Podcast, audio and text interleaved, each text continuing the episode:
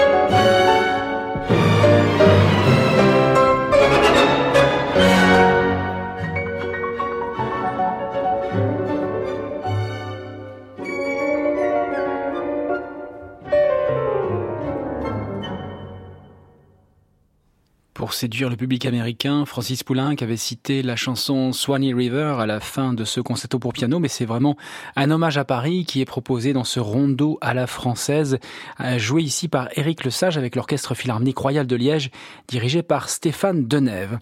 Les compositeurs euh, qui rendent hommage à Paris et que nous écouterons aujourd'hui s'appellent Jacques Ibert, Dimitri Shostakovich, Frédéric Delius, Henri Sauguet ou encore George Gershwin avec l'incontournable Un Américain à Paris qui conclura cette émission. Mais voici Wolfgang Amadeus Mozart qui a réalisé plusieurs séjours euh, en France. Le premier c'est en 1763, à l'âge de 7 ans, accompagné par son père euh, Léopold. Le petit Mozart s'était rendu à la cour de Versailles, chaperonné par Friedrich Melchior Grimm. Il a d'abord joué devant les filles de Louis XV et puis devant le couple royal en personne, devant le roi Louis XV et son épouse Maria Leszczyńska. Il revient euh, en France à l'âge de 10 ans, en 1766, là encore, petit prodige qui se produit à Paris devant le prince de Conti. Mais le séjour le plus important, c'est celui qu'il fera le troisième et dernier en 1778, cette fois-ci avec sa mère. Mais Mozart n'est plus le petit enfant prodige qui faisait l'admiration des cours. C'est un compositeur comme un autre pour les Parisiens. Malgré quelques prestations de ci de là, il écrit un, ballet, Les Petits Riens pour Jean-Georges Nevers. Et puis surtout, il travaille avec Joseph Legros, le directeur du concert spirituel. Et il écrit à cette occasion une symphonie numéro 31 qui sera surnommée Paris. On va écouter un extrait de cette partition avec l'orchestre baroque de Fribourg dirigé par Gottfried von der Goltz.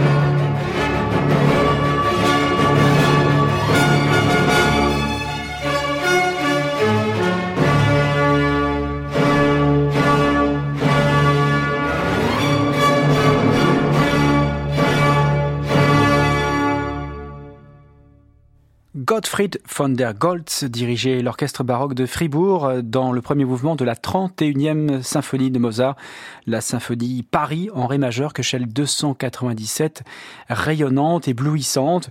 Hélas, ce séjour de Mozart à Paris sera terni par la mort de sa mère, Anna Maria, le 3 juillet 1778, et qui est inhumée à l'église Saint-Eustache. Vous pouvez vous y rendre, une plaque en témoigne. Voici un autre hommage à Paris qui nous ramène au XXe siècle. C'est la suite symphonique Paris de Jacques Ibert qui va nous permettre d'entendre euh, l'orchestre symphonique de Montréal dirigé par euh, Charles Dutoit dans cette partition qui est extraite d'une musique de scène. Euh, Ibert avait composé en 1929 une musique pour la pièce de Jules Romain Donogu Tonka pièce dont j'ignore totalement l'intrigue, mais en tout cas, je peux vous dire qu'elle a été créée au théâtre Pigalle en 1930. L'action euh, se déroule à Paris et en Amérique du Sud, et puis dans d'autres lieux exotiques, mais euh, la partition qui en est tirée, cette suite symphonique, se concentre sur des lieux parisiens, comme en témoignent ces titres, le métro, Faubourg, la mosquée de Paris, restaurant au Bois de Boulogne, le paquebot Île-de-France et parade foraine.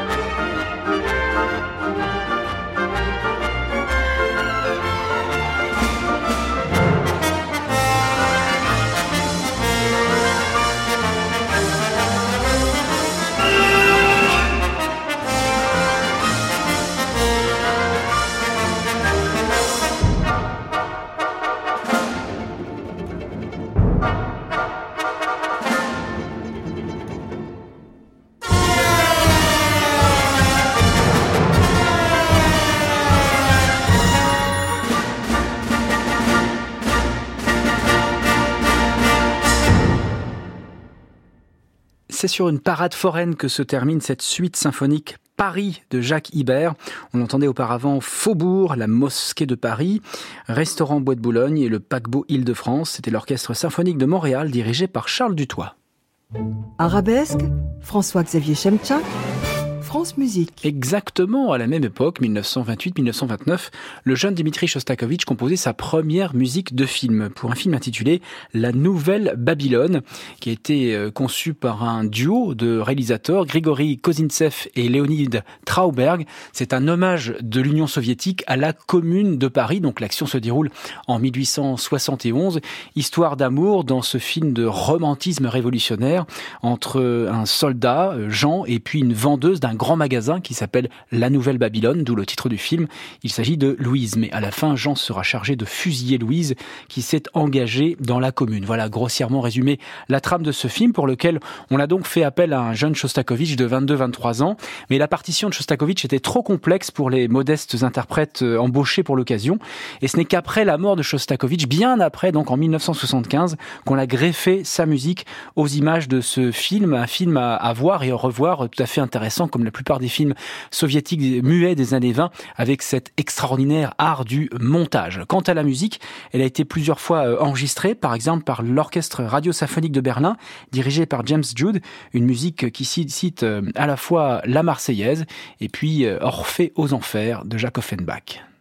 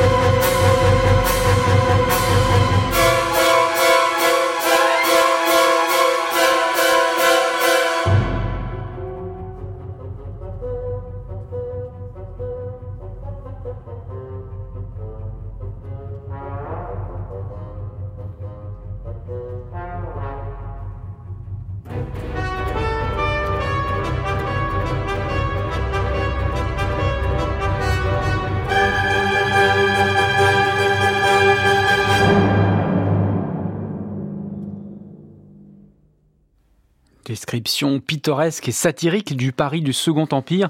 C'était le début de la musique du film La Nouvelle Babylone, musique de Dimitri Shostakovich, avec l'orchestre radio-symphonique de Berlin dirigé par James Judd.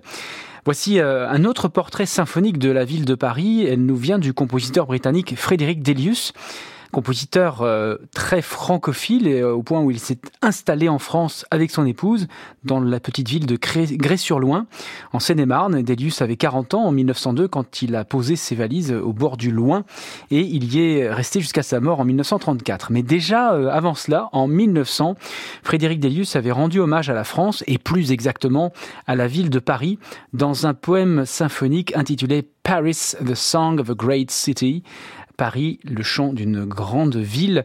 Son ami et premier biographe Philippe Ezelstein écrit euh, pour Delius Paris n'est pas seulement une ville de France dont la vie collective est quelque chose à étudier objectivement, un lieu à part, un peu comme un entomologiste étudie une fourmilière. Paris c'est une partie de son âme. Fin de citation. Voici ce poème symphonique ou ce nocturne, comme Frédéric Delius le dit lui-même, puisque cela commence dans les ténèbres. Il a conçu cette partition en quatre grandes parties enchaînées. Tout d'abord évoquant la ville mystérieuse, puis la, la ville de plaisir, et enfin la musique et la danse gaie de cette ville. Puis enfin, on revient dans les ténèbres dans la dernière partie Paris, The Song of a Great City de Frédéric Delius. Voici cette partition sur France Musique avec l'Orchestre National Royal d'Écosse dirigé par Andrew Davis.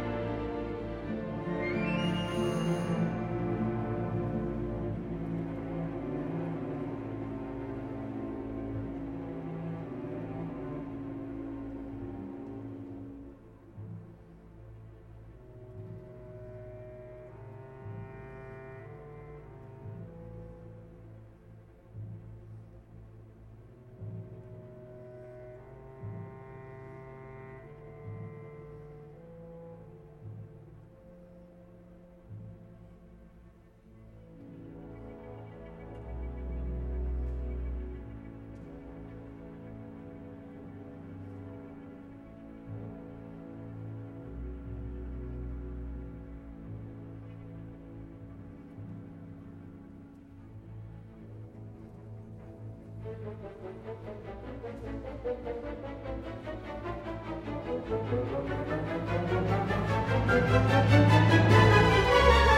you.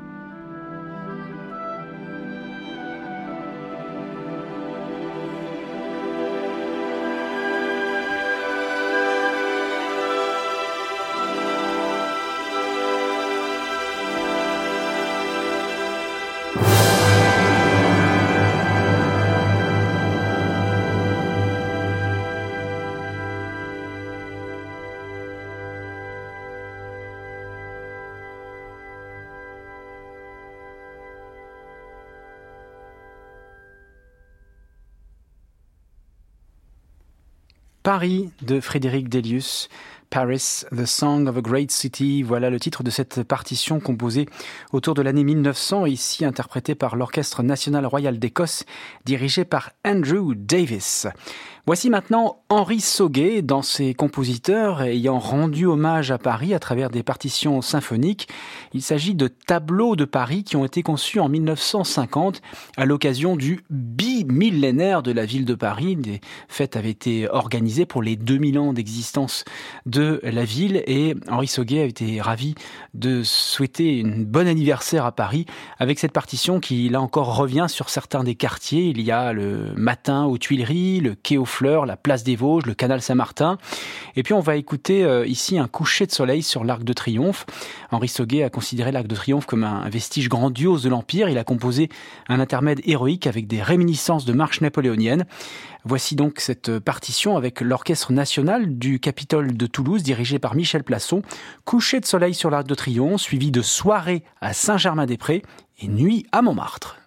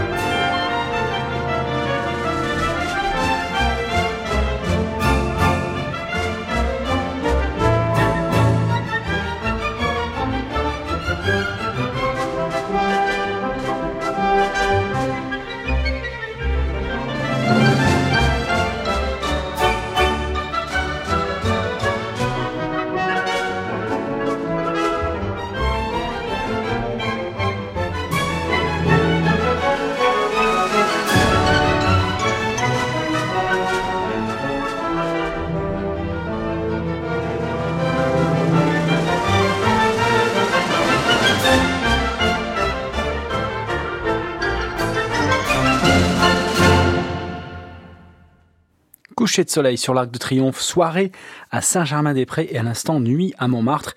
C'était un extrait de cette partition de Henri Sauguet, Tableau de Paris au pluriel, avec l'Orchestre national du Capitole de Toulouse dirigé par Michel Plasson. Arabesque, François-Xavier Chemchak, France Musique. Après Poulenc, Mozart, Ibert, euh, Shostakovich, Delius et Henri Sauguet, nous terminons cette évocation de quelques partitions symphoniques euh, en hommage à Paris avec l'incontournable Un Américain à Paris de George Gershwin. C'est en 1926 euh, que George Gershwin avait découvert la ville lumière. Il était venu pour étudier auprès de Maurice Ravel. Ravel lui avait demandé au bout de quelques instants, mais pourquoi être un Ravel de deuxième classe quand vous pourriez être un Gershwin de première classe? Autrement dit, cultivez votre originalité c'est ça qui fait votre force, et rester américain. Eh bien, un américain à Paris, bien sûr, dans cette euh, partition qui a fait l'objet de nombreuses versions et adaptations, qui a été utilisée au cinéma, notamment par euh, Gene Kelly dans un film absolument merveilleux de 1951, où l'on voit aussi euh, Leslie Caron, film réalisé par Vincente Minelli. Voici l'orchestre philharmonique de New York, dirigé par MTT Michael Tilson Thomas, dans Un Américain à Paris de George Gershwin.